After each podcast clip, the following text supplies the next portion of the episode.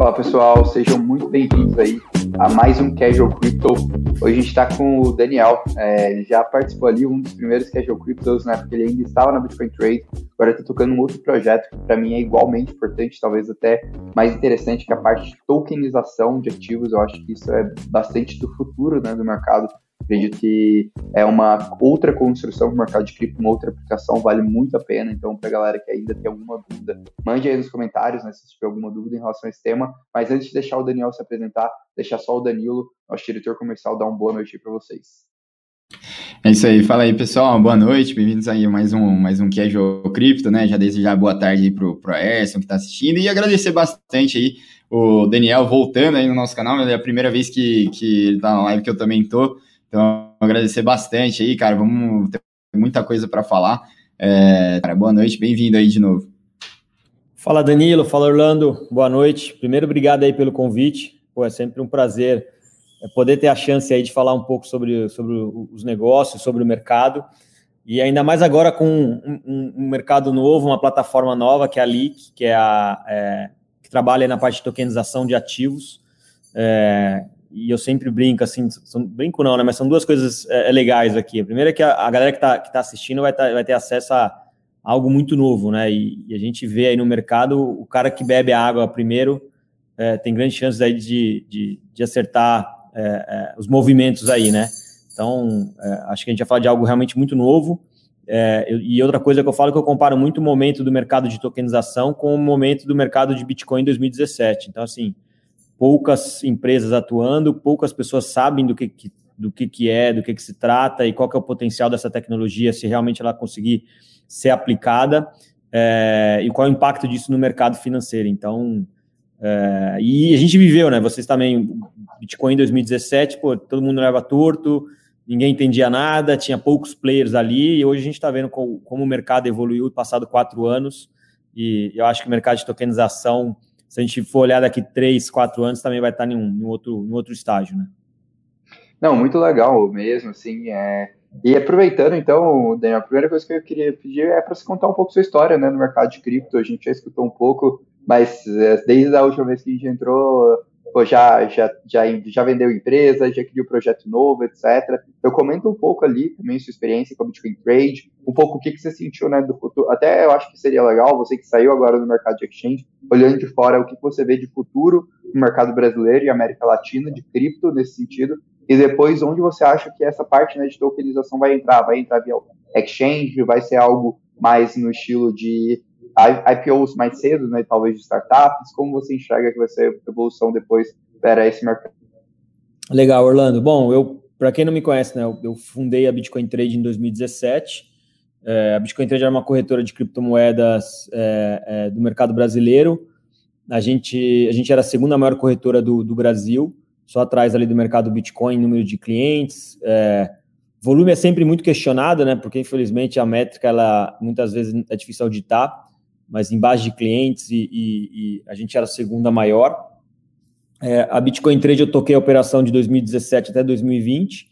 É, em, em, 2020 o mercado muito aquecido, é, algumas exchanges de fora querendo entrar no mercado brasileiro e a Bitcoin Trade acabou sendo uma, uma porta de entrada, era, era uma exchange e uma corretora muito bem é, desenvolvida e principalmente preocupada com questão de liability. Né? Eu lembro que a gente teve uma conversa aqui, né, Orlando, falando bastante sobre compliance, sobre riscos, e a Bitcoin Trade sempre se preocupou muito com isso, então era, era uma operação muito é, é, preocupada com essa, com essa parte de, de, de riscos, de compliance do negócio. E, e aí em 2020 a gente vendeu o negócio para a Ripple, que é uma exchange argentina, né, para quem não conhece, é uma, é uma wallet, né, eles têm uma wallet e uma, e uma mesa de OTC muito forte na Argentina, é, estavam com dois fundos, ainda estão com dois fundos americanos que investiram no negócio e eles estão aí querendo ampliar é, posicionamento dentro do mercado da América Latina inteira. Né? Então, eles eram muito fortes na Argentina, agora com a compra da Bitcoin Trade, eles, eles cresceram, obviamente, a base no Brasil. É, e, enfim, foi um ciclo super bacana. E, e falando de corretor hum. em si, eu acho que o mercado vai cada vez mais se consolidar. É, a gente tem aí players relevantes como o mercado Bitcoin, que é o líder, tem a Bitso chegando com muito capital também, ela é líder ali no México e querendo entrar no uhum. Brasil, tem a própria Ripple com a Bitcoin Trade também muito, muito bem capitalizada, mercado Bitcoin muito bem capitalizado, e a Binance aí que está que tá agora de um tempo para cá no Brasil também, né, com uma presença maior. Então, acho que o mercado, ele meio que, é, na minha visão, vai, vai acabar é, é, é tendo uma, uma, uma, briga interessante entre, entre, esses quatro players que estão bem, bem capitalizados, mas eu vejo também o movimento das wallets digitais cada vez mais adicionando cripto na sua, na sua, na sua carteira. Então, quando eu olho assim, um PicPay, é, essas contas digitais todas, uhum. é, essas fintechs em si, é, eu acredito que elas em um momento vão começar a habilitar aí também a, a que o cliente dela possa se expor a, a, a ativos digitais, né? Uhum. Aí, então, você, mas você acha assim? Uhum, é, então, eu, eu ia até te perguntar, assim, o que, que você pensa da, do, do futuro aí desse mercado de exchange? Você acha, então, que vai ser um mercado parecido, por exemplo, com o mercado de, de, de bancos, assim, né, que você tem ali é, quatro, cinco players bem fortes, né, porque é, é muito difícil, né, você entrar com uma, com uma exchange né, menor, né, eu lembro em 2000 e 2018, 2017, 2018, a gente até conversou com, com, com o Canhada, né, sobre, pô, toda semana aparecia uma, uma exchange nova, né, é, parecia que toda semana vinha uma exchange nova que já lançava com 30 tokens diferentes e não tinha liquidez para nenhum deles, né. Daí ele falou, cara, isso é normal, acho que todo mundo entra meio que no, no hype, mas no final é, é provável que, que sobrem ali três, quatro, cinco players no máximo ali que vão, vão conseguir fazer essa guerra, né? Porque, querendo ou não, é algo que alguém que chega tão capitalizado, né, quanto a RIP, a Bitso, né, uma, uma exchange tão grande assim, é muito difícil para quem está começando, é, ainda mais porque você tem que atrair uma base de clientes, né, acaba virando ali um negócio com uma margem que na verdade é pequena, né, porque, porque assim, você vai ter que ganhar realmente na taxa, né, a taxa faz muita diferença, né. Daí, mas foi mais ou menos por isso que você pensou que, que seria interessante, por, por exemplo, você já finalizar ali, sair do mercado de exchange e ir para um outro mercado ali de, de tokenização? Pô, Danilo, assim, a Bitcoin Trade já está muito bem posicionada no mercado. A gente recebeu ofertas de, de, fundos americanos, a gente não, a gente recusou. Então a gente tinha, a gente podia ter um plano de, de captar dinheiro e também brigar com esses caras, daria. Uhum. É, mas eu, particularmente, meu perfil como empreendedor é a, a, fase que eu mais gosto é construir, tirar a ideia do papel, construir, transformar em um negócio. Não uhum. tem apego nenhum a negócio. Já, já fiz outros, outras operações, já fiz outros exits aí, para quem conhece um pouco mais do meu passado. Então, cara, assim, se pintou alguma oferta boa na mesa, é, eu, eu, como, cara, tem que escutar. O negócio não é meu filho, cara. Filho é que você leva pro resto da vida, né? Empresa você não precisa levar pro resto da vida, né, cara? Se, se tiver uma, uma oferta boa é, é, uhum. Por que não, né? Acho que faz parte do, do, do deal, né? Faz parte do negócio. Então, quando a gente, como a gente estava sendo muito assediado, e aí eu posso falar hoje, o Binance fez oferta, Bitso fez oferta, Ripple fez oferta, Mercado Bitcoin conversou com a gente. Então tá todo mundo querendo ali, sabendo que a gente era um player relevante para um, um deles. Então, é, é, por que não? Então a gente sentou e conversou e, e deu negócio, né? Às vezes não dá, mas, enfim, ali deu. É, mas não foi, não foi por essa questão, porque a gente estava bem posicionado. Agora, o que você falou faz muito sentido. Com esses caras entrando aí, a gente já está vendo o mercado é, é, diminuindo as taxas, né? Porque começa a ficar agora uma briga de taxa. Já que está todo mundo bem capitalizado, é, a Ripple mesmo tirou a taxa de saque da, da, da Bitcoin Trade, porque, cara, para ela não vai mudar nada. Ela quer ganhar share, não, tá, tá com muita grana em caixa. Então, a Binance, a Bits, o mercado Bitcoin, todos estão brigando agora por share e aí, uma das maneiras é começar a cair realmente a margem do negócio de todos eles. Né? A gente viu isso acontecer em outros mercados. Se for pegar o mercado de adquirente, de maquininha, pô, quando a Stone entrou, ela chutou o balde de taxa de todas as grandes que estavam lá surfando sozinha, né? E aí. E puxou, né? Jogou o valor de Cielo e afins lá para baixo. Né? Exato. É. Acredito que isso é bom para o público, né? Acaba que você vai conseguir ali ter taxas de saques mais baratas, conseguir movimentar um pouco, mas para para o mercado em si vai, vai começar a discutir um pouco mais acirrado. E aí, aproveitando esse gancho, é, onde você viu nessa né, possibilidade de empreender, de voltar? Primeiro, por que voltar ao mercado cripto? Eu sei que você tem um background ali, tecnologia, mas também em outros setores. E, e por que tokenização? Acho que, acho que são as duas perguntas mais legais. Por que não pegar, pegar aí um sabático após fundar uma corretora? Cara, Orlando, assim, é, pô, sabático em meio a uma pandemia é meio sem graça, né? Assim, você vai ficar em casa, já tá em casa, já tá meio limitado. É, mas, mas, muito mais do que um sabático, cara, assim, é, eu acho que um, uma das, das, do que pesou muito foi, obviamente eu sabia o, o, quanto, o quanto o meu nome ia crescer no mercado com a venda da corretora, o quanto isso ia passar ainda mais credibilidade e, e o quantas oportunidades iriam aparecer no mercado que está super aquecido né? Ou seja, a gente vê aí como o mercado está super, super aquecido. Então é meio que aquela coisa, pô, você vai ficar de fora, né? É, é não faz muito sentido. Pô, você vai, você vai, você vai, você vai, você vai ficar de fora de toda esse, essa, essa inovação que está acontecendo. É, então, assim, pô, é aquela, dá até uma dor, né? Poxa, tá tudo acontecendo e eu tô aqui parado em casa vendo TV. Cara, deixa para ver TV quando eu tiver 70, 60 anos, na que eu tiver, né? eu tenho 39, ainda é muito cedo.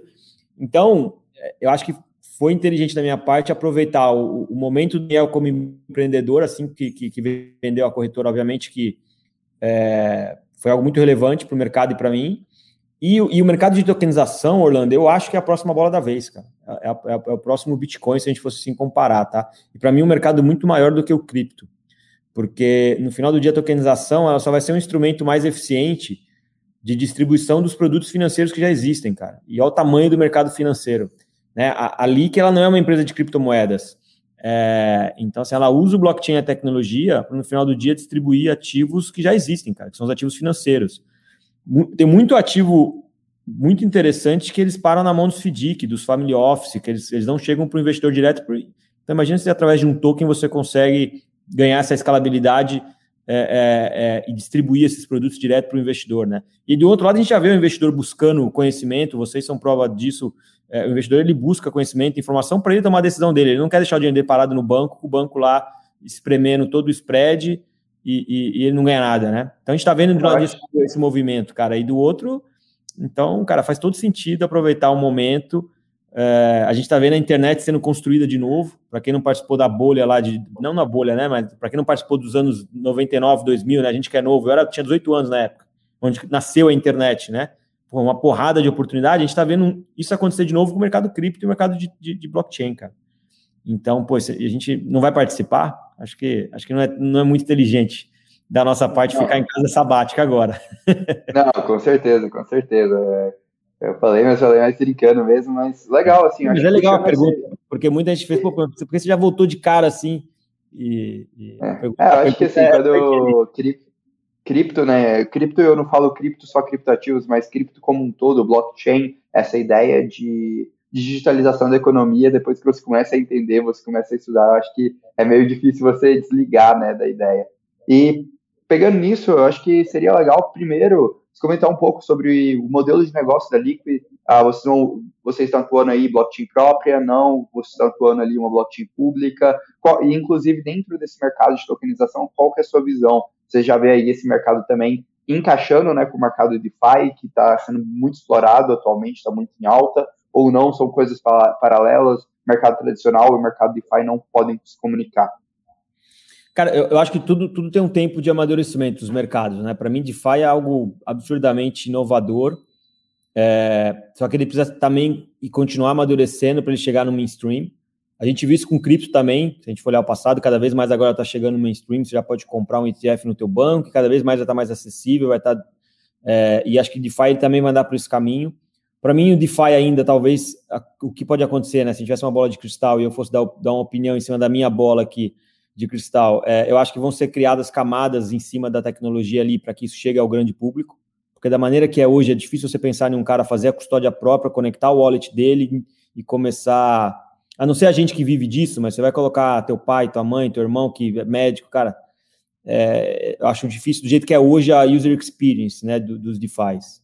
É, mas, pô, a, a inovação que está sendo construída ali é, é, assim, é olhando o futuro, é, é bizarro o que vai acontecer, né? Mas tem um tempo, né, cara? Essas disrupções, elas não vão acontecer da noite para o dia, ainda mais um mercado tão fechado que é o mercado financeiro, né? Tão regulado que é o mercado financeiro. É, então, mas, assim, e aí, é, eu até perdi um pouco da, das perguntas, né? você falou do DeFi. Ah, a minha é, outra pergunta era só poder... Queria saber um pouco do, do modelo de negócio, né, da que até teve uma, uma pergunta aqui em cima, né, é, se puder usar como... Aqui, como é, aqui, ó, se puder, se puder até né, usar como exemplo, talvez, né, ele falou que gostaria, o Rodrigo Gonçalves aqui falou que gostaria de saber sobre o, o token do Vasco, né, você também né, falou, a gente estava falando em off até, né, que você estava participando também do do, da tokenização do Cruzeiro, né? Então, assim, explicar um pouquinho o modelo de negócio da Leak mesmo e, e um pouquinho desses, desses cases aí que vocês têm. Não, legal. É, o, bom, o, o, modelo de negócio da Leak basicamente é, né? A gente está verticalizando todo o processo de tokenização. E o que, que é o processo de tokenização para a galera entender?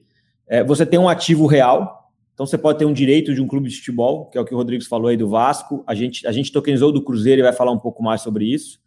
É, então você tem lá um clube de futebol que tem um ativo real, um direito, uma. Então você pode pegar esse ativo do clube de futebol, aí através de um instrumento jurídico, você faz uma cessão creditória desse ativo para um token no blockchain, para que o token tenha validade jurídica no final do dia. Né? Porque a gente está tá falando aqui de um lastro que é algo real, algo que existe, algo que está é, é, é, um ativo real. Né? Então você aí você cria esse instrumento jurídico é, e dá é, é, segurança jurídica para o token que vai ser criado. Então, é esse instrumento jurídico que liga o token no blockchain ao ativo da vida real, né? Para dar essa, essa segurança.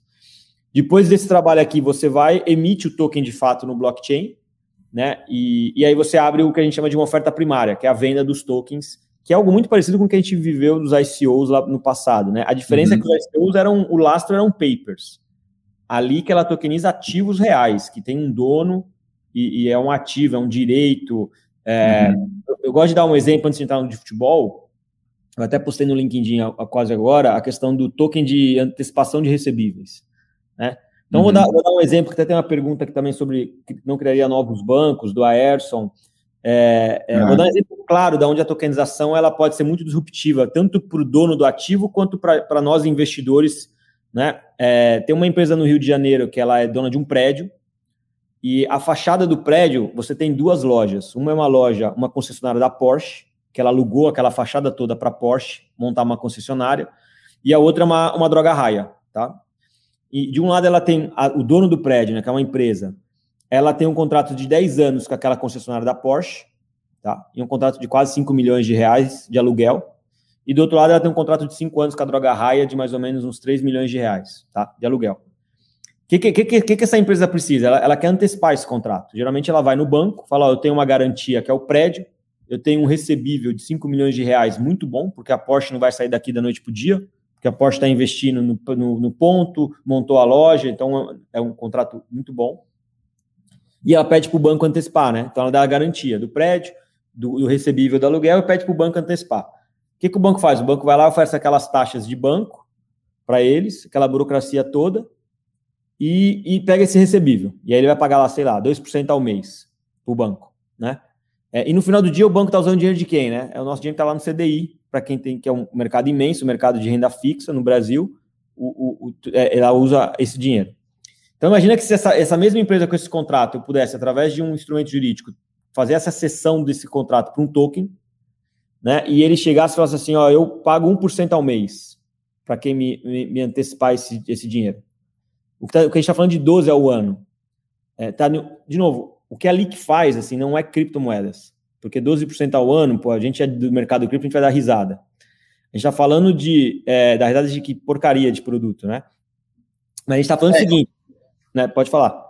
Não, falei, falei. Eu só ia falar que, tipo assim, não tem nada a ver com o mercado de Bitcoin. É, é uma coisa que sempre existiu, você só está facilitando isso, né? Como fazer é, esse mercado de uma forma mais rápida, mais simples e mais acessível a todo mundo, né? Exato. O blockchain tira intermediários, então eu tiro o banco, eu pego um cara que tem um ativo interessante, conecto com o Danilo que tem 500 reais, que está lá no CDI ou no banco rendendo 4% ao mês, e ele passa a comprar um ativo com boa segurança e ter 12% ao mês, ao mês, ao ano. 4%, 4% ao mês ia ser bom, hein? É, 4% ao ano. É, eu vi que eu falei. Então, aí tem bastante coisa de cripto que, que paga 4% ao ano aí, só que depois tem menos 100% ao mês. É, tem, tem bastante. Está diminuindo também, né? Esses, esses, esses piramideiros. Então, assim, então, o, o token ali, cara, ela permite que o investidor é pequeno, tenha acesso a um ativo que não chega para ele hoje, cara, que vai parar no banco, que vai parar nos FDICs, e que se chegar para ele, vai chegar com a margem totalmente espremida, porque tem uma série de intermediários no meio comendo esses juros, né? Então, então assim, é, e aí você olha para o tamanho do mercado de recebíveis, cara, é imenso, é bilionário o tamanho desse mercado. É, então, o token ele pode vir disruptar, fazer uma disrupção nesse mercado de recebíveis através da tecnologia do blockchain. E aí você, você deixa o investidor com um bom produto na mão para ele investir é, e o dono do ativo com uma boa taxa, porque ele vai pagar bem menos também. Porque, porque o caminho do, entre o dono do ativo e o investidor, cara, ele é assim, né? Ó, cheio de gente aqui no meio. Quando você faz uma linha quase que direta, com boas garantias, cara, fica bom para os dois lados, né? Então, esse é só um exemplo. Se a gente for para o lado do clube de futebol, é um outro tipo de token, é um outro ativo que também hoje a gente não tem acesso. Pô, você quer investir no mercado de futebol, você não consegue investir com todos os riscos do mercado, mas, pô, eu gosto, eu acho que tem, não, não tem como investir. Clube nenhum vai. vai ah, eu tenho 5 mil reais, mas o clube vai falar, meu, então, no caso, no caso do clube de futebol, o que você está fazendo é algum adiantamento de duplicata, algum título de dívida, ou é efetivamente uma, uma ação? Qual, qual que é o, o instrumento ali que vocês usam? Tá, o, o, o que a gente tokenizou do clube de futebol é o seguinte: o clube de futebol ele tem um direito que chama mecanismo de solidariedade. Que, que, que significa? Né? Todos os jogadores que o clube formou, que passou pela categoria de base do clube, dos 13 anos aos 23, né? E aí, dependendo quanto tempo esse jogador ficou no clube, é, o clube ele carrega para o resto da vida desse jogador uma porcentagem de todas as transações futuras dele. Né? Então, dando um exemplo mais clássico aqui que eu acho que não vai entender. Quando o Neymar foi vendido do Barcelona para o Paris Saint-Germain, o Santos, por, ser, por ter sido formador, recebeu uma porrada de dinheiro, que ele tinha, acho que ele tinha, pode, porque esse, essa porcentagem pode ser até 5%. Então, acho que o Neymar ficou a vida inteira no Santos, então o, o Santos tinha 5%, e tem ainda, de qualquer transferência futura do Neymar, por, pelo Santos ser o clube formador, ele carrega 5% de qualquer transação é, do Neymar. Então, o que a gente tokenizou é esse direito. Só que a gente tokenizou, e, e, só que isso aqui é uma receita futura, né? Você não consegue prever qual jogador vai ser negociado, por quanto vai ser negociado. Então, você tem um risco, que é uma receita futura é, do clube, mas é uma receita que ela sempre acontece, porque, por exemplo, um Cruzeiro, que é o caso que a gente tokenizou, a gente tokenizou toda, todos os jogadores, é, são mais de são quase 300 jogadores, né? Entre eles alguns conhecidos que não estão mais no clube, mas que o clube carrega essa porcentagem. O Dudu, atacante do Palmeiras, é, Bruno Henrique, atacante do Flamengo, Arrascaeta, Alisson do Grêmio, é, Rony do Palmeiras. Todos esses jogadores, se rolar uma transação, uma negociação, o Cruzeiro recebe uma parte e uma parte desse ativo foi o que foi tokenizado e vendido para os investidores via token, né? É, então, é, foi esse o ativo que a gente tokenizou do clube. Então, basicamente, você está comprando aí um pedacinho de futuras negociações de vários jogadores do, do que, que, passaram pela base do Cruzeiro, né? Então não tem nada não. a ver com o time em campo, né? Se o time perdeu ou ganhou, não tem nada a ver. Não, incrível isso, assim, acho que abre uma, um outro mundo, né, para pensar em termos de investimento. E aí entraria um pouco a minha pergunta, acho que cresce muito essa linha de investimentos alternativos, né? o mundo está sendo tomado por isso, cripto, é um exemplo disso. Hoje, legalização né, de, de meios, por exemplo, como cannabis, até a própria tokenização, são exemplo do crescimento de mercados alternativos, né, que é justamente um pouco do que a gente está entrando aqui agora. E esse processo de tokenização, hoje ele é feito em blockchain privada, ele é feito uma blockchain pública. Qual que é a sua visão também dentro de todo esse ecossistema para o futuro? É algo que vai pode ainda voltar a dialogar com cripto ou não? É, não, a gente, por exemplo, a Leak, Orlando, ela está com quatro blockchains integrados, né? Então a gente pode emitir token na Ethereum, a gente pode emitir token na XDAI, a gente pode emitir token na Binance Smart Chain e a gente pode emitir token agora que a gente está terminando na Hathor, no blockchain da Hathor. É, e eu vou ter mais blockchains, tá? Mais blockchains, é, porque no final do dia, de novo, o token para Leak ele é um instrumento mais eficiente, não necessariamente ele, ele, ele não é o produto, o produto é o ativo, cara, né? É, é, igual o Bitcoin. Bitcoin é o produto, o blockchain dele é, o, é a maneira que a gente tem para transacionar o Bitcoin, mas o Bitcoin é o ativo. Né? É, aqui é a mesma coisa, né? O, o, o, token ele é, ele é só um instrumento mais eficiente. Então, é, a gente usa essas quatro blockchains, a gente vai ter mais blockchains no futuro. A ideia é que a blockchain, ela, ela, a gente usa a blockchain, cara, para fazer uma operação mais eficiente, tá? É, o, o, se você for fazer uma experiência na Leak, comprar lá o token do Cruzeiro, você, não vai ver muito blockchain ali, né? Mas, mas por trás do blockchain está acontecendo.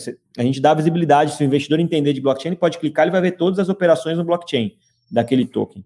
É, só que a gente tenta abstrair porque o investidor comum, cara, não entende de blockchain, né? É, o blockchain, ele, ele, é mais uma opera, a parte operacional da coisa do que o, a, o produto em si, né? Não, legal. E, e o, o, Rodrigues aqui, mais uma vez, ele pergunta se a Leak tem conexão com a Tiles, né? Você citou algumas, eu não percebi se você citou a Tiles também.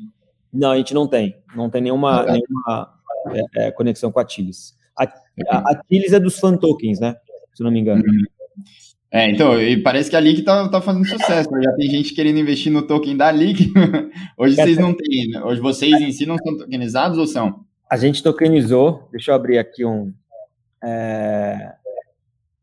Cadê aqui? Acho que tá aqui. Eu vou abrir uma matéria aqui, vou dar um share. A gente tokenizou a Leak só que a gente fez uma oferta privada é, desses tokens. O que, que acontece, cara? Esse mercado, a gente está entrando no mercado de capitais, então é um mercado muito regulado.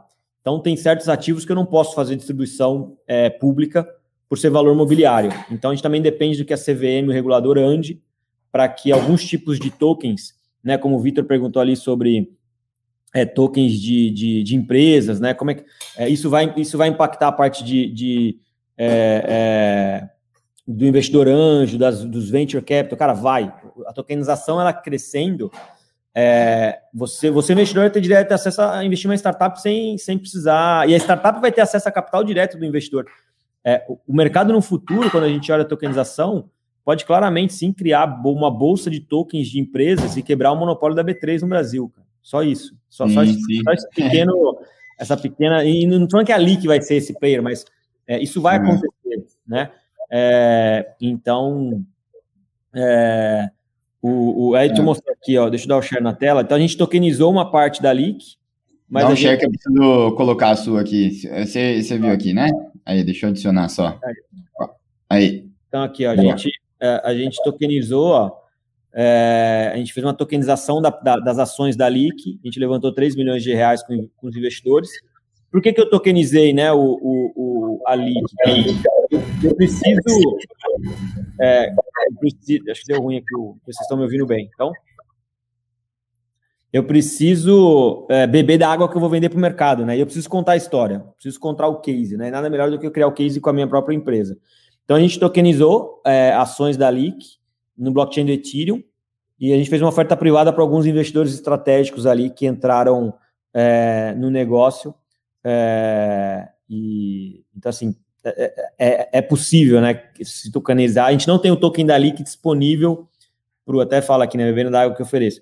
A gente não tem o token da Leak disponível no mercado, é, e nem no mercado secundário, e nem numa oferta pública, porque a CVM ela não autoriza, né? Então, de uhum. alguma maneira, a gente tem que. É, é, algumas coisas ainda não dá para fazer é, de um jeito tão público, mas está andando, a CVM está andando, o regulador está andando, é uma coisa que uhum. vai acontecer. É, você, você consegue mandar, mandar esse link aqui no, nos comentários, lá, só para o pessoal ver? Ou então me manda no WhatsApp pro pessoal, só para mandar aqui e depois o pessoal conseguir dar uma olhada.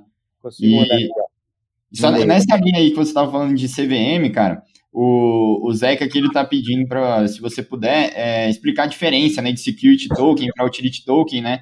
E, e, falar um pouquinho como o regulador, né, a CVM, está pensando em, em propor algum tipo de regulação nas securities, né? E não só para as securities que vocês é, tokenizam, né? Mas para vocês em si, né? Eu não sei nem como que, que, que vocês se denominam, né? Dentro do mercado, né? São é uma tokenizadora, é isso? Não sei se tem uma, uma categoria para esse tipo de empresa ainda, né? Cara, não, não tem. Na verdade, sim. É, a diferença de um security para um utility, né? O utility, basicamente, na tradução, é um token de utilidade, é um, to é um, to é um token de troca, né? Então, você tem aquele token você te dá direito a, a algo que você vai trocar. É, então, assim, é, é, meio que quase que um programa de fidelidade é, é desses smiles da vida, só que baseado em token, né? Então, por exemplo, o Fan Tokens, né, que é o da, se não me engano, da Chilis, eu compro lá o token, eu tenho direito a votar lá para escolher alguma coisa no clube, para participar da. E aí eu tenho o token como um token de utilidade.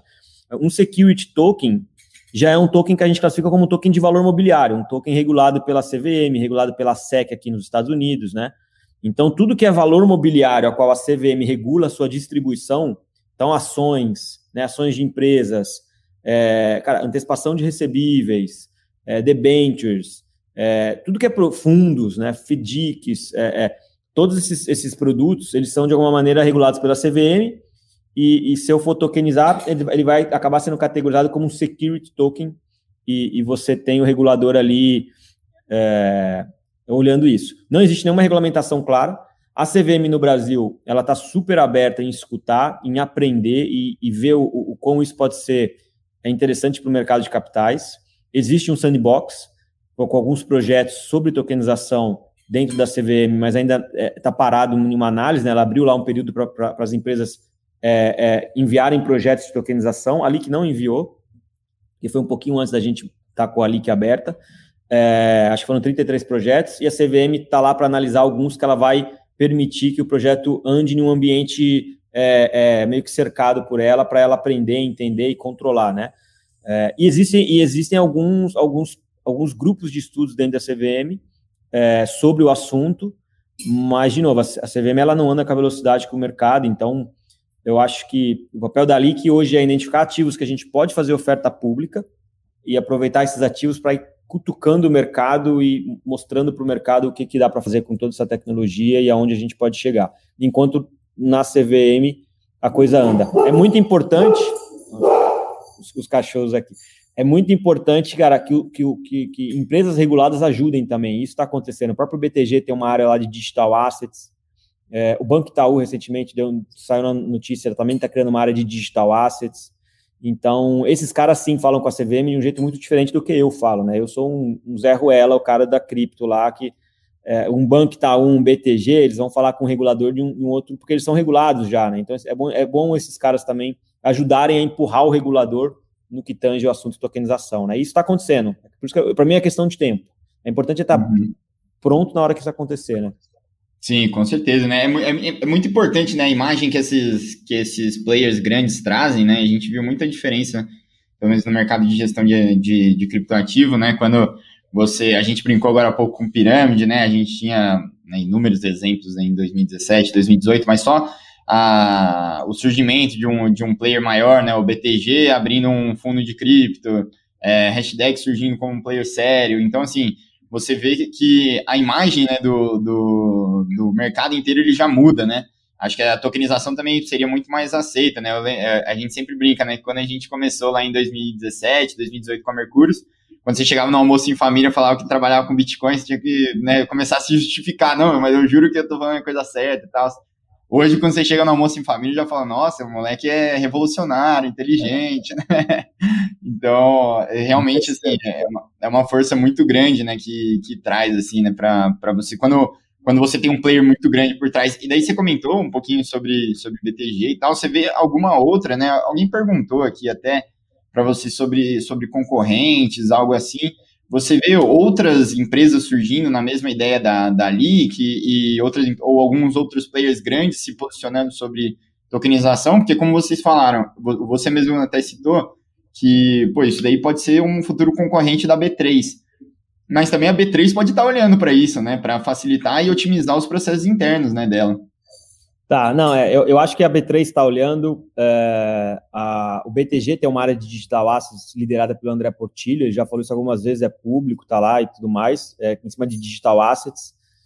É, o mercado Bitcoin tem uma operação chamada MBDA, que vocês devem conhecer, que, que é um pouco nessa linha, mas eles não usam blockchain. O blockchain ali é só, o, é só a fachada para falar aqui, porque eles emitem o token, o token fica tudo em uma única wallet. E aí eles fazem as transações tudo no banco de dados deles, ou seja, tem zero transparência, zero segurança, zero. É, não pode ser auditado, enfim. Então, é, eles emitem o token só para poder é, é, se aproveitar do, do, do, do, tema, né? Pô, tokenizado ativo, mas se, se não fosse tokenizado, não ia mudar nada ali. É, mas eles também têm uma operação dessa. É, e, cara, assim, e tem muita coisa acontecendo na teoria, eu acho, tá? Muita gente olhando o mercado. Mas o que você falou, Danilo, assim, é, é a mesma percepção que eu tenho, assim. Em 2017, quando a gente falava de Bitcoin, esses caras todos nem olhavam para a gente. E hoje, hoje eu estou tendo reunião com um banco que quer falar, me, me fala o que você está fazendo, me explica o que é esse negócio. Deixa eu, deixa eu entender, porque é do Bitcoin eu já perdi o time, né? Agora eu estou entrando já no, no, momento mais caro. É, então, é por isso que eu comparo a tokenização com o momento se fosse 2017 Bitcoin, cara. Ou seja, quem está aqui aprendendo, entendendo e vai acompanhar, pode sair na frente também de mais um mercado que vai ser construído, né? Então é importante é, pô, quem busca informação sempre tem chance de sair na frente, né? É, com certeza, cara. Assim, você falou de mercados que estão surgindo, né? O Lucas fez uma pergunta interessante, né? Que perguntou se os jogos que estão surgindo na blockchain têm a ver com essa tokenização, né? Os famosos NFTs. É, hoje, a tokenização, é, é, acho que é até importante, né? A gente fazer esse disclaimer de como a tokenização que você faz, por exemplo, de um, de um título, né? Ali, ou, ou, algum direito que você tem lá, por exemplo, do, do clube lá do, do Cruzeiro que você falou, ele é diferente de um, de um NFT, por, por exemplo, né? Talvez vocês até façam, né, a tokenização também de NFTs, mas são tokens que são diferentes, né? Um security token de um NFT, né? É, é, um NFT é um token igual o token do Cruzeiro. A diferença, de novo, o que muda é o lastro que está por uhum. trás. No caso do NFT, ele, ele, é um token único, né? Ele tem, a, ele tem a, a, a, a, utilidade dele é um pouco diferente, mas ele é um token também, né? mas a utilidade dele é um, é um pouco diferente. Acho que os NFTs, para mim, estão muito mais para o mercado de colecionáveis ou de dar autenticidade a ativos digitais. É, como é que eu garanto que aquela imagem, é, a, a, original é do Danilo e não uma cópia? Cara, o NFT funciona muito bem para isso.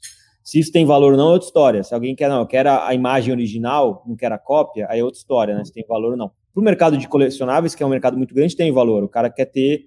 É, é, é a mesma questão do card. Eu tenho um card de papel único daquele jogador. Cara, isso para quem coleciona tem um puta valor. O Daniel que não coleciona, pô, isso é um papel que tira uma foto também tenho. É, mas não, pô, mas eu tenho original. Então é, é a mesma coisa no digital, né? Você tem uma imagem e eu dou muito valor para ela ser original, o NFT me garante que eu sou o Danilo até pode tirar um print e ter uma cópia, mas ele é cópia, e eu consigo garantir que a minha é original. É, então, o NFT, acho que ele tem, ele tem um valor nisso. É, mas, o, mas a tokenização da LIC é, é, é, ativos financeiros, né? Então, assim, a gente, é, a gente é bem claro em tokenizar. Como é que eu identifico um bom ativo, fraciono ele em centenas ou milhares de tokens no blockchain e democratizo o acesso desse ativo para os investidores, né? Então, Não, isso, isso eu acho muito legal, principalmente quando você comentou da parte né, de, de confiança, né, de possibilidade de auditoria, é, dessa, realmente dessa parte de trustless, de mostrar para o mercado, olha, está aqui, né, vejam aqui os tokens, os tokens são muito caros, etc. E aí eu acho que é até legal, a galera fez uma pergunta ligada ali, Blockchain Economics, o Ayrson, perguntou, é que você comentou, né, que hoje vocês atuam em quatro blockchains, entre elas Ethereum, Binance Smart Chain, você havia comentado que vocês possivelmente iriam entrar na Hathor, e aí a pergunta que eu queria fazer para você, Daniel, é como você, você tendo, tendo ali do lado da pessoa né, que tem que tokenizar, tem que tomar a decisão de tokenizar o ativo e, consequentemente, decidir o uso de uma blockchain economies, né, como Ethereum, Solana, enfim. É, o que você vê hoje que, que faz sentido e não faz sentido no mercado e o que, que você vê assim de, de pontos chaves né, para tomar a decisão, por exemplo, de entrar numa blockchain? É algo mais, pô, quantidade de desenvolvedores, facilidade você vai ter de criar aquele código, por exemplo. Não, é algo mais de como o ecossistema está desenvolvido, por exemplo, que no caso que você comentou do token da Liquid, está na Ethereum, teoricamente você poderia estar tá ali interagindo com o ecossistema DeFi, por exemplo, no futuro. Como, como, como hoje é essa tomada de decisão, essa visão, varia muito de case para case? Eu acho, Leandro, que varia muito de case para case, tá? É, é, o token do Cruzeiro, por exemplo, né, ele é um token de, de, de valor baixo, é, é de, de, investimento de 25 reais. Né? O investidor pode comprar 25 reais de token. É, um, um, o Ethereum ele não me permite isso, porque só o custo da transação já é ser, às vezes, bate 300 reais. Então, imagina, não para de pé a operação. É, e aí a gente foi para uma Binance Smart Chain, é, que pô, não é tão é, é, muito mais centralizada, muito menos desenvolvedores, etc, etc. Mas para o token do Cruzeiro, ela atende é, é o objetivo ali. É, então, acho que assim, o uso do blockchain vai de caso a caso. A Hathor em si, é, eu conheci o Marcelo, que foi um dos fundadores aqui em Miami, agora no evento do Bitcoin recente, ele estava aqui, eu não conhecia, achei super interessante. Cara, é um blockchain, embora não é brasileiro, mas feito por, por uma equipe brasileira ali, o Marcelo, e então, é, para a gente é interessante ter também parceiros é, mais tupiniquins, Ainda mais quando a gente fala, às vezes, de alguns tipos de ativos que a CVM talvez possa dar alguma autorização, isso passa um pouco mais de segurança para o regulador, é, ou pode ajudar o regulador a entender um pouco mais, trazer. Talvez eu não consiga trazer o fundador da Ethereum para falar com um delegado da CVM, mas eu posso trazer o Marcelo da Rata para falar, explicar e convencer e mostrar a segurança do blockchain ou os riscos, etc. Então, vai muito do, de, de, cada ativo, de cada caso, ali que ela olha o blockchain como um, é, é, de novo, você fala, como um select box no back-office da Leak, aonde a gente clica e, e é, escolhe o blockchain que a gente vai emitir aquele token caso a caso, do que aquele token é, é realmente funciona mais, né? Então, é, eu acho que é isso sobre, sobre blockchain, né? Não, sensacional, cara. É, voltando só um pouquinho, se, é, se, tudo bem aqui, o Valdemar ele, ele perguntou no caso do, do, dos clubes de futebol, né, qual que é a segurança né, do, do recebimento dos valores investidos nesses, nesses tokens, né? E acho que e ele perguntou né, quais são as garantias que o investidor tem ao comprar, por exemplo, um token na, na LIC. Legal, eu vou depois mostrar aqui, eu dei um char na tela e já, e já mostro. É, mas, bom, a, a, as garantias de ca, cada token no final do dia, eu até já vou mostrar, deixa eu, deixa eu ver se vocês, vocês estão conseguindo ver essa tela aí. Ou não? Tem uma aí, tela. Aí. Não, estamos sim, estamos sim. Com desenho, né? Toda. Isso. Então, assim, como é que funciona o token do Cruzeiro em questão da operação, né?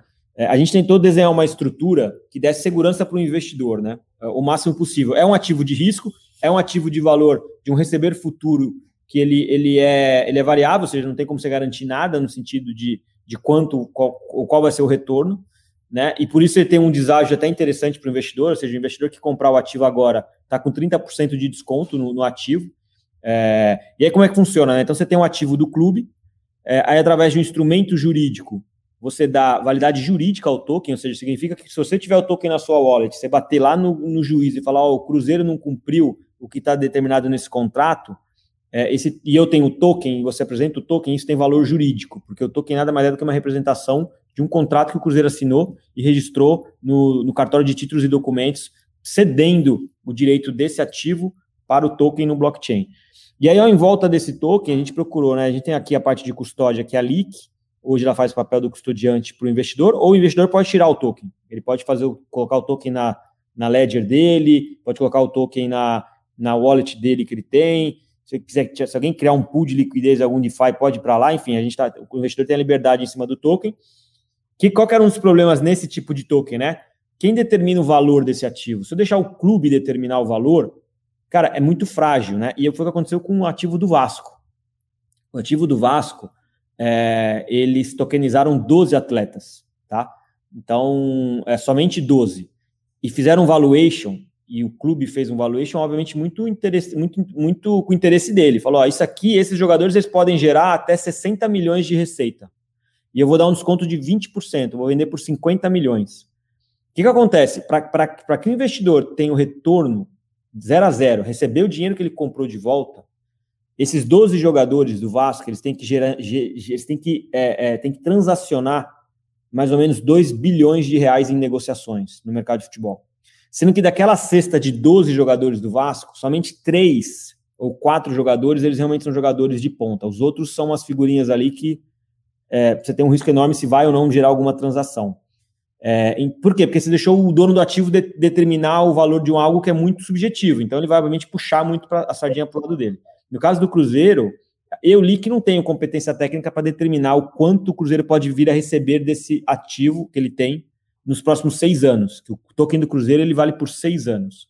Então significa que toda a receita que o Cruzeiro receber daquele mecanismo que eu expliquei um pouco mais cedo, é, uma parte dessa receita nos próximos seis anos vai para quem tem o token, cada um na sua proporção. Se eu comprei tanto X de token, eu tenho lá uma porcentagem desse dinheiro durante seis anos. Então, é, a gente trouxe a Pluri, que é uma consultoria bem, bem renomada no mercado esportivo, para ela fazer um relatório é, financeiro desse ativo do clube. E ela vai determinar qual é a expectativa de receita do clube por seis anos. E aí, para vocês só entenderem a diferença que a gente está falando, a Pluri determinou que o clube nos próximos seis anos, o Cruzeiro, contando todos os jogadores, são mais de 300, ela tem uma expectativa de receber 19 milhões e 800 mil reais. Ou seja, 19 milhões e 800 mil reais. Comparado Vasco, com os 2 bi. comparado com 50 milhões do Vasco para 12 jogadores. Né? É, cara, o Vasco deve comparado... ter um Neymar e um Ronaldinho Gaúcho ali no meio que eles não contaram, galera. Deve ter alguma coisa ali, tá? Possível. É, cara, e aí, o que, que, acontece no final, né? Não é nenhuma crítica, mas, cara, o produto pro investidor fica ruim, cara. Pro emissor fica lindo pro Vasco. Pô, vendi meu ativo por. É igual tem um carro que vale 100, vendi por. Falei que vale 500 e vende por 400.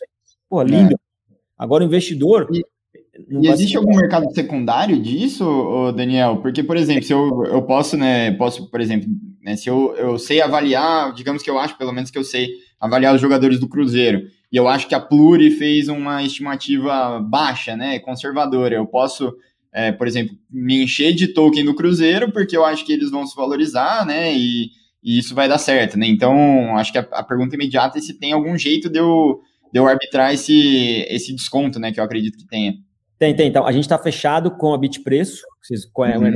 muito bem. A, a gente está hoje, a gente está no momento de oferta primária. Eu vou mostrar aqui do token. O token está sendo vendido até o final desse mês. Começou no dia 1 de junho é, com esse desconto de 30%. São quatro fases, é, já está terminando a fase 1, que é, depois o desconto vai diminuindo. Assim que terminar a oferta primária, dia 31, dia 5 de julho, a Bitpreço abre o secundário. E aí, aí, é o mercado secundário livre, de um ativo escasso, que se esse ativo ele começar a realmente gerar a receita no, no, no próximo, nos, nos, próximos meses, aí, né, anos, são seis anos, é, esse token pode se valorizar no mercado secundário o valor do token, não tem nada a ver com, com a receita que ele gera, né? São duas coisas diferentes. Mas tem sim o mercado secundário até para o investidor buscar liquidez, né? Pô, comprei lá o token, quero vender. Onde claro. eu vendo? Tem na Bitpreço. O, o, do Vasco não tem mercado secundário, tá? O do Vasco, o mercado Bitcoin, ele travou e, cara, comprou, espera, reza para esses jogadores serem negociados. É, e até rolou uma negociação aí e o investidor recebeu 1% de retorno já. Um ponto alguma coisa de retorno. E a pergunta que eu não quero calar, como é que a galera ganha os dividendos? A hora que você negociar, a hora que vender, como, como isso é feito, como essa distribuição é feita? É via blockchain, é via é token? Via blockchain, via uma stablecoin.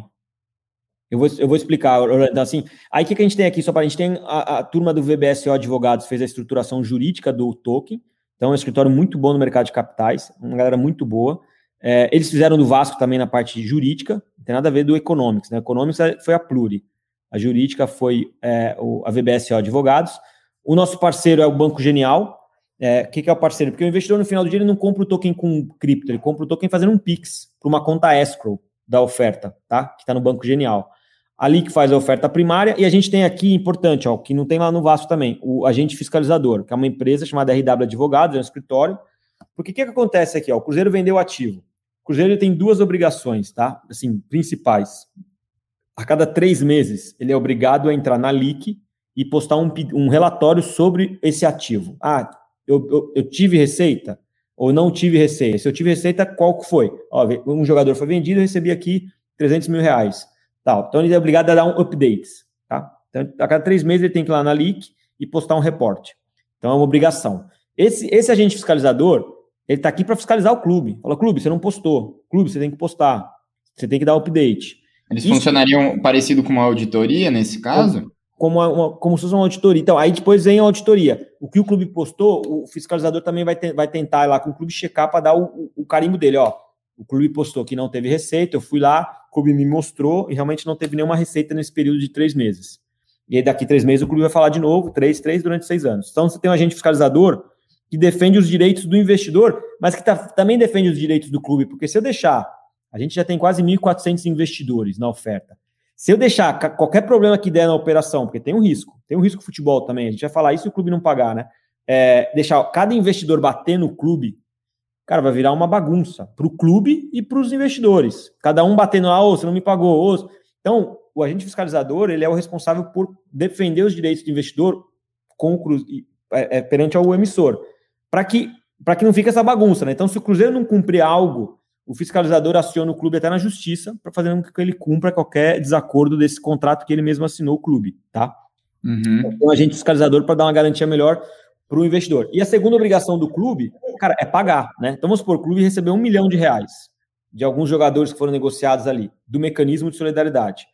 Ele está ele tá vendendo, tá? Para vocês entenderem a lógica, 60% do ativo está com o clube, e aí eu vou explicar, vocês vão gostar como a gente usa o blockchain, antes de entrar nisso. E 40% foi vendido para o mercado, 40% desses tokens, que está sendo vendido lá.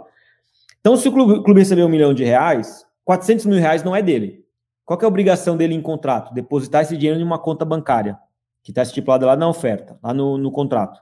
Quando esse dinheiro cai nessa conta, o que, que a LIC faz? Ela cria uma stablecoin em cima desses 400 mil e ela identifica todas as wallets que tem o token do Cruzeiro e paga todo mundo de acordo com a proporção de cada, de cada token, né? de, cada, de cada quantidade de token que tem na wallet.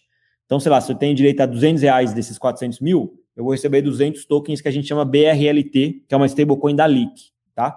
Uhum. É, então é assim que a gente faz o pagamento. Ah, mas se o clube não é. receber o dinheiro e não repassar, o dinheiro ficou bloqueado na justiça, cara, o fiscalizador vai acionar o clube. Ele vai, ele vai cobrar do clube na justiça, ele vai defender os direitos do investidor para que, isso, que isso pague, né? Então, e para executar essa stablecoin, converter ela para real, aí eu teria que ir na Liquid diretamente. Isso. Onde que eu faço o burn do token? Você faz, o, o, burn dessa, dessa stablecoin você vai fazer, vai fazer na Leak ou vai fazer na Bitpreço? A Bitpreço também vai fazer o burn. Então, uhum. se você estiver lá na Bitpreço no mercado secundário e você recebeu algum rendimento do token, ali mesmo você já troca por reais na Bitpreço ou na Leak, né? Se você transferir para a tua wallet da Leak, quando você cria uma conta, você tem uma wallet, você transfere e pede um saque. Aí a Leak faz o burn desses BRLT e te dá o saque. A coisa, uhum. mais, a, a, coisa bonita é que tá tudo isso no blockchain, cara. Se vocês quiserem checar real por real, operação por real, por, por operação, qualquer pessoa pode checar e olhar tudo isso. Não tem Pegadinha, eu não tenho. Ah, o Daniel, sabe que o Daniel tá falando a verdade? Vou mostrar aqui uhum. para vocês. Já foram investidos. Aqui, eu vou mostrar outra coisa aqui, que legal, né? Que é o blockchain, né? A, peraí, que vai dar um. Aqui, aqui é a leak, né? Então, a, a oferta está aqui, né? O Cruzeiro Talentos do token, valor do token. É, eu vou clicar aqui na oferta. Ó. Então, aqui na oferta você tem todas as informações da oferta, dos tokens, análise financeira, você tem um relatório da Pluri público. Aqui, ó, com, com como a Pluri chegou no valuation, por que, que ela chegou. Quer ver? Ó? Tem, a, tem a lista de todos os jogadores, os jogadores, tem a, os atletas avaliados, é, calculando, o valuation, vai, vai, vai, o relatório é grande, o investidor tem que buscar informação. Como é que eles analisam o jogador, é, a projeção de valor de mercado de cada jogador, critérios de avaliação, Ó, vamos descendo aqui, ó. Ah, tem muita coisa. O relatório é grande, ó. Fator tempo do jogador, que aí tem menos chance de ser transferido. É, manda, manda pra gente aí esse, esse link para o pessoal conseguir acessar depois também, dar uma olhada com mais calma. Não, manda. Ó, se entrar na leak, leak.com.br, né? Aí você clica na oferta, vai ter aqui a aba análise financeira, tem aqui o quanto é a receita estimada do ativo e aqui tem um relatório para baixar. Beleza, estou mandando aqui no, no chat para o pessoal que está querendo, tá querendo acessar aqui. É, o Rony fez uma pergunta que eu achei, achei interessante aqui, o, o Daniel.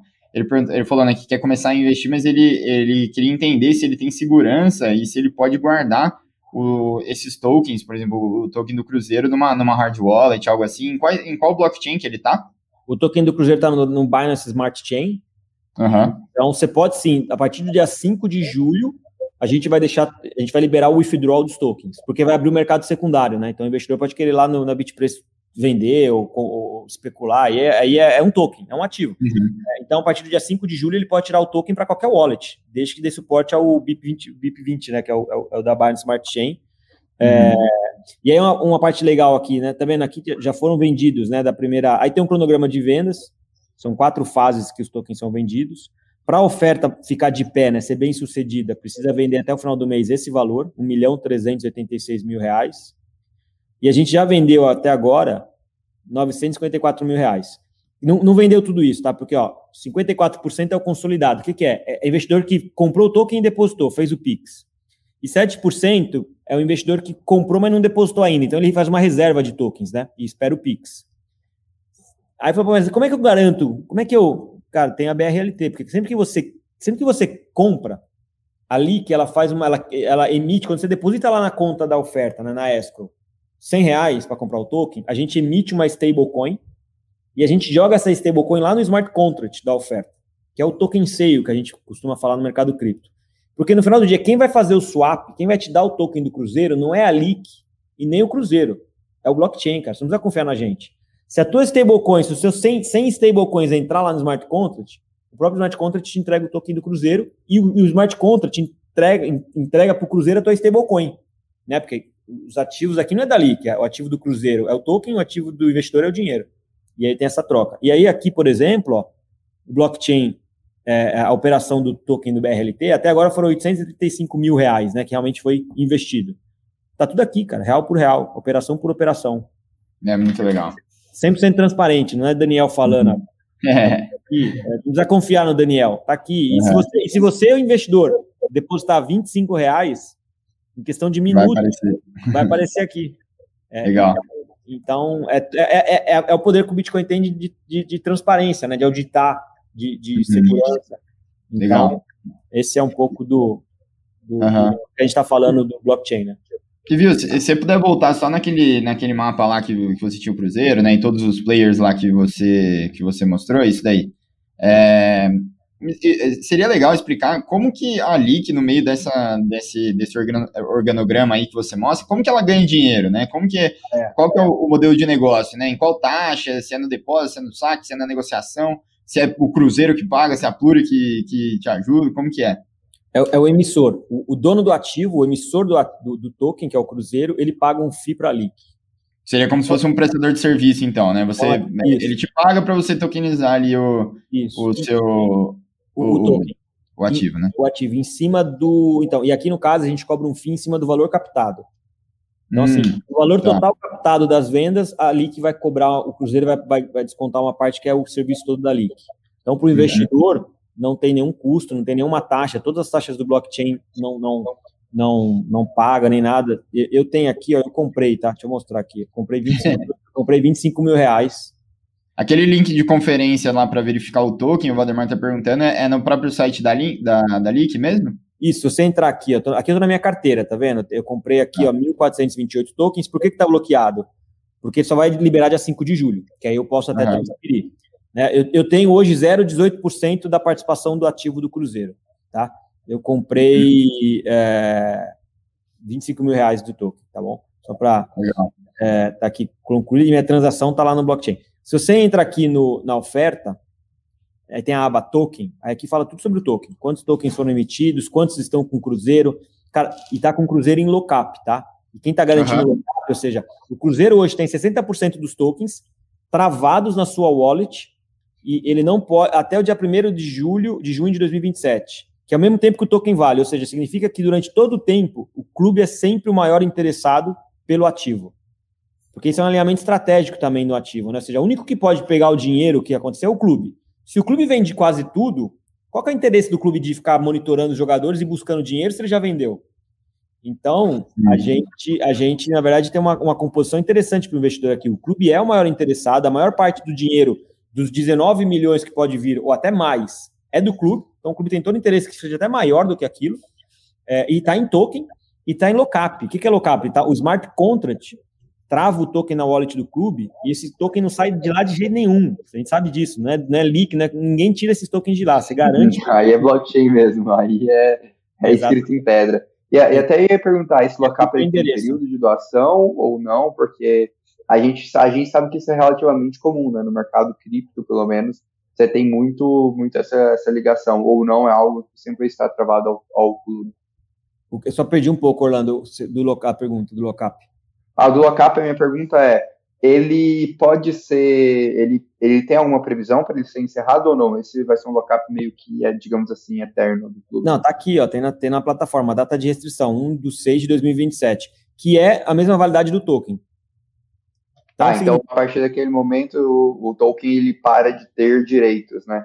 Então, é. O token é um token que vale seis anos. A partir, do dia, a partir do dia 1 de 6 de 2027, todos os tokens em todas as wallets, não importa onde está, eles ficam travados. Ninguém mais consegue transferir esses tokens, porque eles já não tem mais valor nenhum. Uhum. Entendeu? Não, legal. E aqui, é... tem, aqui tem o link do token, tá? Ó, endereço da carteira. Se o investidor entra aqui, ó, ele vê tudo, a emissão, os tokens da wallet do Cruzeiro está aqui, ó, que são os 425.200, que está aqui uhum. falando, né, ó, e os outros 316 mil que estão sendo ofertados na, na, na token sale ou, no, ou na, na, venda ali é, pela LIC, né. Legal, legal. E assim, agora falando já mais, mais da parte é, empreendedora do negócio, né, o William até faz uma pergunta aqui, se você, vocês têm outros clubes brasileiros no radar, e só indo um pouquinho é, à frente, já mais falando da, da história de vocês aí, como que foi esse processo de tão novo assim, né? Porque antes do Cruzeiro, acho que a gente não tem precedente disso acontecer. E como é que foi? Eles que vieram atrás de vocês, já estavam olhando isso, vocês que foram até lá e tiveram que convencer, ou foi uma consultoria que sugeriu para eles e daí eles procuraram? Como que é esse processo, né? Tá, a gente está fechado com mais um clube que a gente vai lançar em julho, é um clube do Nordeste. É, e estamos conversando com mais alguns outros clubes. A ideia é a gente tentar varrer o mercado de, de clube de futebol e, e, realmente conseguir lançar o máximo que a gente conseguir. É, cara, quem começou com isso foi o Vasco e a turma do mercado Bitcoin. De novo, por mais que eles não usem o, o, o blockchain, por mais que eles não, não fizeram. A gente tentou evoluir o produto deles. Acho que está é, tá muito claro que é natural do mercado e alguém vai olhar o que a Leak fez e vai tentar fazer melhor, e assim que o mercado vai evoluindo, né? Então não tem nada de errado nisso, muito pelo contrário, é bom para todo mundo. É, então, é, e, e, aí, obviamente, o Cruzeiro viu o do Vasco e, e, procurou. Eu morei 10 anos em BH, então tenho, eu, tenho, eu conheço bastante gente lá na, na cidade, conheci a turma que está na. Isso foi outro ponto importante para ali, que também eu conheço bem a, a, nova diretoria do Cruzeiro. O clube passou por um momento muito ruim nos últimos anos de, de, de gestões realmente roubando o clube. É, tanto é que o clube hoje está na Série B, mas é o clube da sexta maior torcida do Brasil, é um clube grande, é, e a nova diretoria e gestão são de pessoas muito sérias. Então, tanto é que hoje o Cruzeiro, mais que tem muito problema de fato, mas hoje ele tem a área política e a área executiva. Você tem lá o CEO, o CMO, como se fosse uma empresa que toca o clube, e você tem a área política, que são os conselheiros, o presidente, porque é, é, senão a coisa não anda muito bem, senão a, só a política não, não, não resolve a área executiva, né? Você tem que criar uma área executiva, que é o que os clubes do Nordeste também fazem muito bem, Bahia, Fortaleza, Ceará, para quem acompanha um pouco futebol, ver como eles estão, a gestão desses clubes estão, estão cada vez mais profissionais. É, mas foi o clube que procurou, Danilo, o clube que procurou a gente. Como eu já tinha um nome no mercado de cripto, eles obviamente confi confiaram muito no, no, Daniel como pessoa, que eu também não tinha nada ainda. O primeiro token dali que foi o Cruzeiro, é o Cruzeiro. Mas eu já tinha a intenção, a ideia de montar tokenizador, então meio que uniu o útil agradável. Cara, já vou montar mesmo, já vou trazer um, um clube legal de, de, de grande expressão para lançar o primeiro token. Uhum. Legal. O, o, o, Leonardo aqui, ele está perguntando, mas explica melhor esse vencimento do token, né? Depois disso tudo ele fica inativo, ele não vale mais nada no, no, no vencimento, né? É. Você não fica com cara de pirâmide. É mais ou menos isso. Você vai é. recebendo, vai recebendo, depois não vale nada.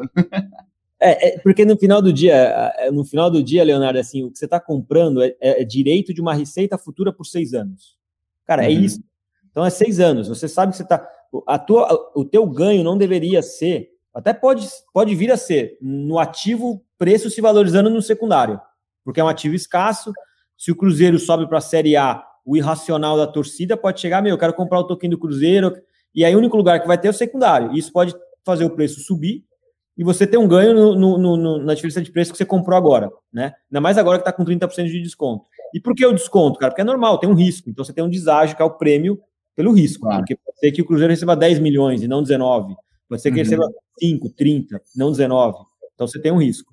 É, mas o que está comprando é essa receita futura por seis anos. Então, daqui a seis anos acabou mesmo, de fato. Não tem mais. É. O ativo volta ao clube. É, e aí, é, o, o, que você tem que olhar é, o, é, se o Cruzeiro, por exemplo, receber 20 milhões, como a Pluri ali determinou, e você comprou o token agora, a gente tem até um, uma calculadora ali. O teu retorno vai girar na casa de 48% é, no período. Se uhum. isso acontecer. Só que isso é é, é, é, não, é, não é certo, ninguém está garantido, pode ser mais, pode ser menos. E você ainda tem o mercado secundário, que ele é meio que irracional, a gente sabe como funciona. É, é. você pode ter um ganho ali também, esquece o, o, que, o que o Cruzeiro vier receber só no mercado secundário, às vezes você pode ter um ganho ou não, o preço pode cair lá, enfim. É, é, é, né? é, é um título até que, assim, bem comum se você pensar, é que talvez o, o fato de serem jogadores de futebol num direito X ali, é, pode complicar um pouco as coisas, mas se a gente trouxer, por exemplo, que você começou né, a, a live falando, né, de adiantamento de duplicata, é a coisa mais normal do mundo, né?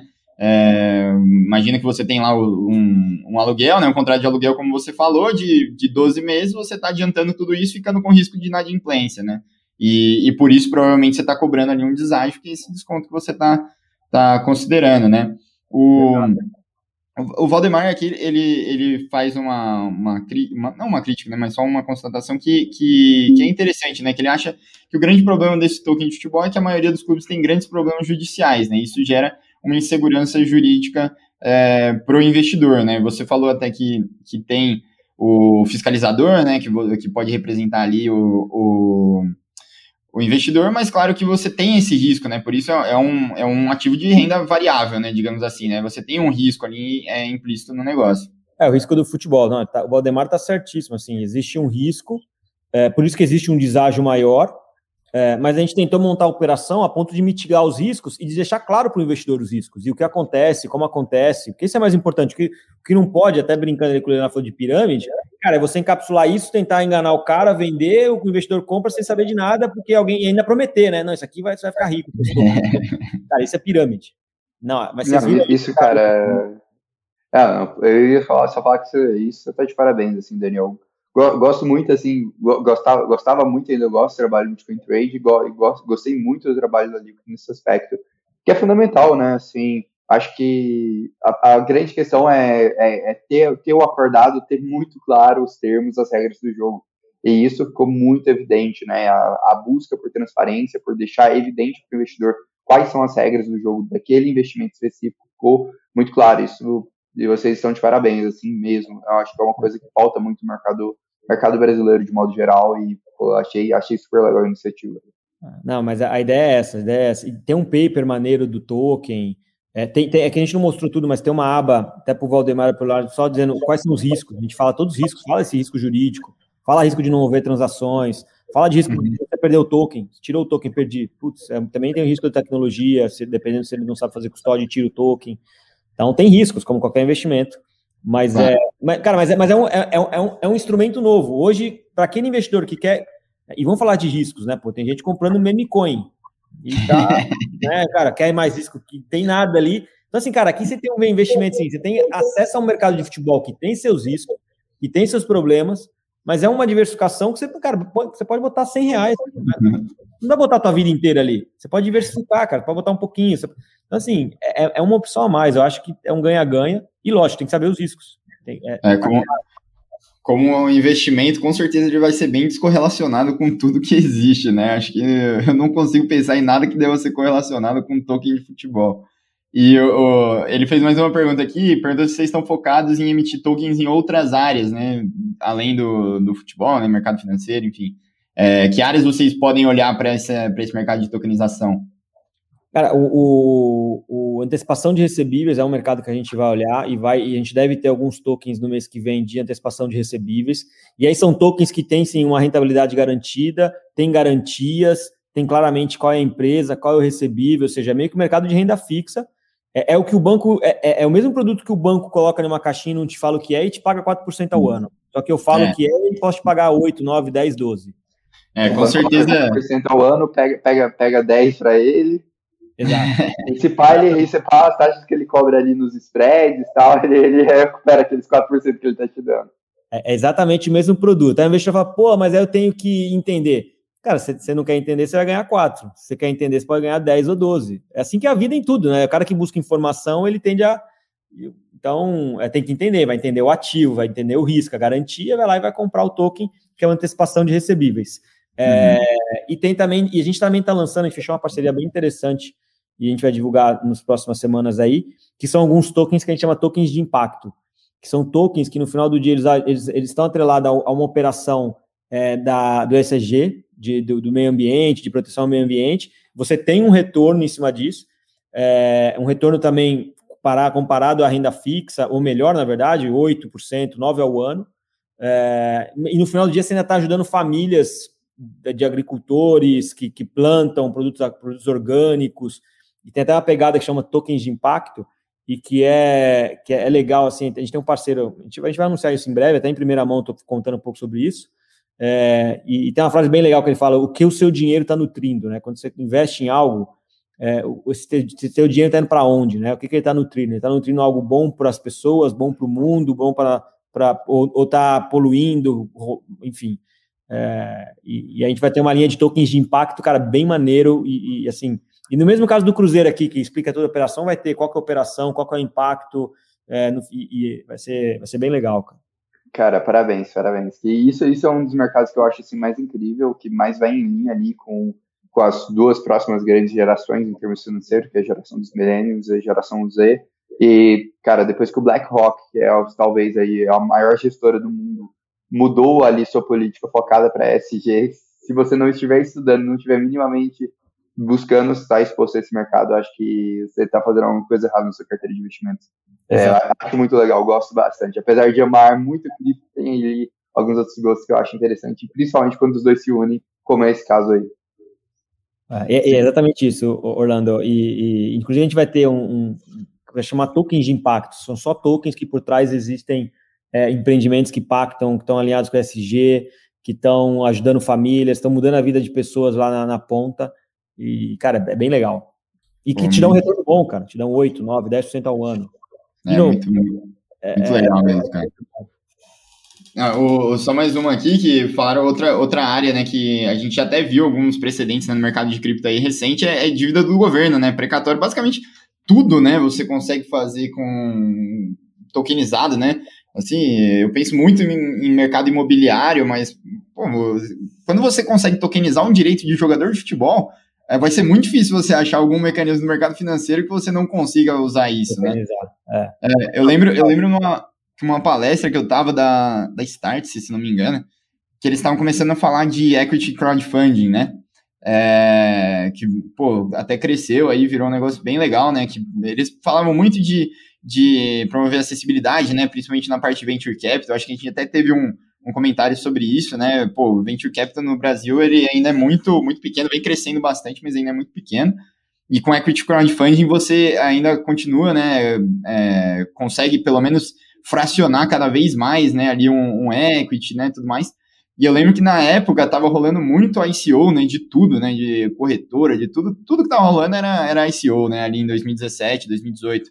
É, tudo bem que 90% era pirâmide, mas não, não, não, vamos, não vamos entrar nesse mérito.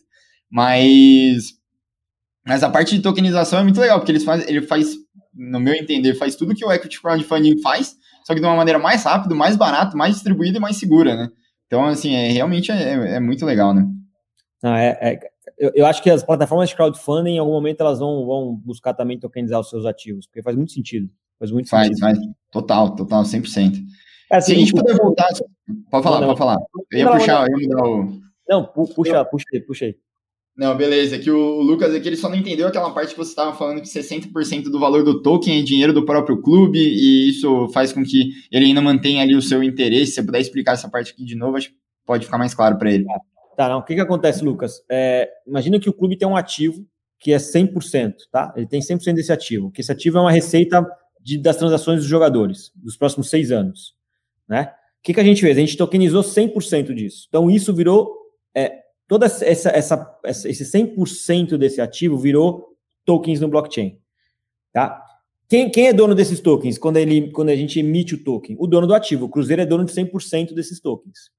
O que, que aconteceu aí, daí depois? 40% desses tokens o Cruzeiro está ofertando ao mercado, vendendo. Você entra lá e pode comprar 25 reais é o mínimo, vai comprar quase dois tokens e tal.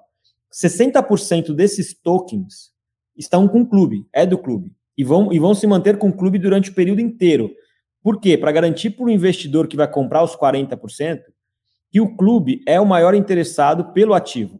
Porque você, investidor, não pode chegar, você não entende futebol, você não pode ir lá ficar monitorando o jogador do clube. Você não pode cobrar a transação lá para receber. É só o Cruzeiro pode fazer isso.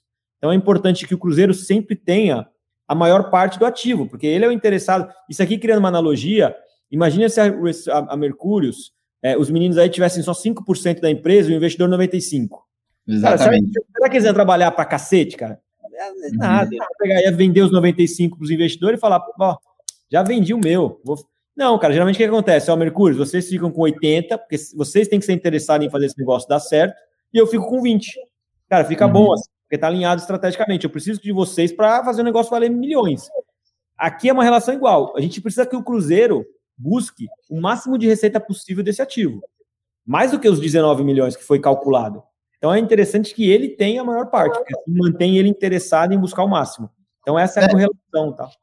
É, e não, não querendo dizer que o Cruzeiro iria, né, agir de má fé, nem nada assim, mas é basicamente para você alinhar o, os incentivos corretamente, né? Não necessariamente, pô, o cara vem lá e, e, e paga para comprar Mercúrios.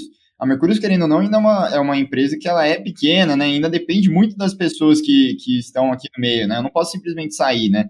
Não, não dizendo que a gente faria isso, faria corpo mole, nem nada assim, mas é, a gente não tem tanto incentivo assim, né? Se a gente estivesse recebendo 5% ali do, do que gera de receita, do, do, ou a gente recebendo 80%, 90%, né? Então, realmente é só uma, um alinhamento do, dos incentivos, né? É, é um alinhamento estratégico de, da, da, das pessoas envolvidas no negócio. A Mercúrio depende que vocês estejam engajados para o negócio continuar crescendo. Se vocês uhum. não têm mais uma participação relevante, pode acontecer, não de má fé, natural. Vocês não se engajem tanto. O incentivo está desequilibrado. Uhum. É, com certeza. Só puxar a última dúvida aqui antes da gente, da gente fechar, ô, ô Daniel. O Lucas ele pergunta se seria possível um dia fazer stake desses tokens específicos nas DEX, né? Ou isso não faz sentido de maneira alguma? Cara, isso o mercado vai dizer. Na, no, no, ponto de vista de tecnologia, é totalmente viável, porque é um token no blockchain. É, agora, é, o mercado vai dizer. Assim, tem muita coisa que eu acho que vai, vai, vai acontecer, mas tem leva-se um tempo é, é, vocês que entendem muito de DeFi, DeFi não nasceu agora, nasceu um tempinho atrás e agora e começou, agora já tem um ano já que ele já está, mas né? Acho que a tecnologia ela vai e, e o papel que a gente está tendo aqui, vocês, por isso que eu agradeci o convite, de a gente poder falar, explicar, ensinar, as pessoas entenderem, as pessoas que entenderam replicar isso, é, é, é extremamente relevante é, para o negócio acontecer. Então, pode, pode acontecer stake, pode, pode estar numa DEX, pode criar um pool, cara, é um token, é um token como qualquer outro, a diferença é que o lastro dele está dentro de um ativo real, que é o lá o clube, o ativo do clube de futebol, não é, não é um lastro digital, digamos assim. É, e essa é a graça né, da, da blockchain, essa é a graça de tudo que a gente tem, que é basicamente, ou se a gente pensa, a gente está falando de um mercado mais trustless, mais confiável, mais eficiente, tudo isso pode ser um grande back-office para o mercado financeiro, você ter uma expansão de várias aplicações e várias formas né, de você tornar o mercado financeiro mais eficiente, mais líquido e rodar mais. Isso eu acho que é incrível e, assim, finaliza, fechando um pouco aqui a live, né, é um pouco do que você falou e talvez a grande ponte, o grande tempo, é um pouco o tempo do mercado se amadurecer, do investidor entender da parte educacional, mas também da parte de regulação, da gente ter produtos bons, estruturados é, e transparentes com o seu investidor. Eu acho que ah, são os dois, dois pilares centrais e, pô, eu fiquei super feliz e a operação achei incrível, justamente por conta dessa transparência, desse cuidado que vocês estão tendo ali com o investidor que é o caminho para a gente ter um mercado de cripto mais acessível, é o caminho do blockchain fazer parte do mercado financeiro, entre todas as outras coisas. Enfim, Daniel, aí a gente já estendeu quase 20 minutos, porque o assunto realmente estava super interessante, a galera gostou bastante. Deixar aí você dar suas últimas, falar aí seu, sua última mensagem, fica à vontade, cara, o espaço é seu, só tenho a agradecer aí o seu tempo, que eu sei que às vezes é meio corrido, principalmente para quem está iniciando uma nova startup agora. Não, que é isso, eu agradeço aí. É, legal, Rodrigues. Sim, eu, eu, eu aconselho, é, até para a galera entender, e, e, e, é, cara, compra 25 reais, não vai, não vai estar ninguém. Para aprender, para entender, para. É, cara, não, é, não vai ser 25 reais vai te deixar mais pobre, não. Use os 25 reais como se você estivesse aprendendo uma nova, uma nova maneira de, no futuro, você vai acessar bons produtos. Ah, pô, futebol é complicado, tem um risco, não entendo, não quero. Cara, o mínimo lá é 25 reais é, mas você vai entender, porque vão ter bons produtos ali dentro e cada vez mais, e o mercado ele vai, acredito que vai andar por esse lado. Então, é, é, eu acho que acho que vale a pena, tá? Não vai ser 25 reais que vai, vai resolver a vida do uhum. Cruzeiro e dali, que nem de você. Acho que é muito mais uma questão de. E aí, obviamente, quem gostou, entende do mercado, achou, é uma baita oportunidade para entender mais. É, e eu agradeço, Orlando, agradeço, Danilo. Assim, primeiro, parabéns pelo trabalho de vocês sempre aí. Fiquei muito feliz pelo convite. Sempre que chamarem, eu vou estar aqui. É, e obrigado pela oportunidade de poder falar um pouco sobre esse mercado novo. A gente vai falar muito sobre, muito sobre isso nos próximos meses e anos aí.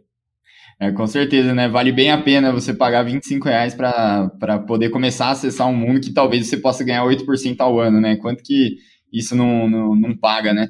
Mas é, realmente, muito, muito obrigado aí, Daniel. Só uma última coisa, cara. É, fala pra gente aí, rede social, da sua, da Leak, de quem você quiser aí, pra gente divulgar aqui pro pessoal também.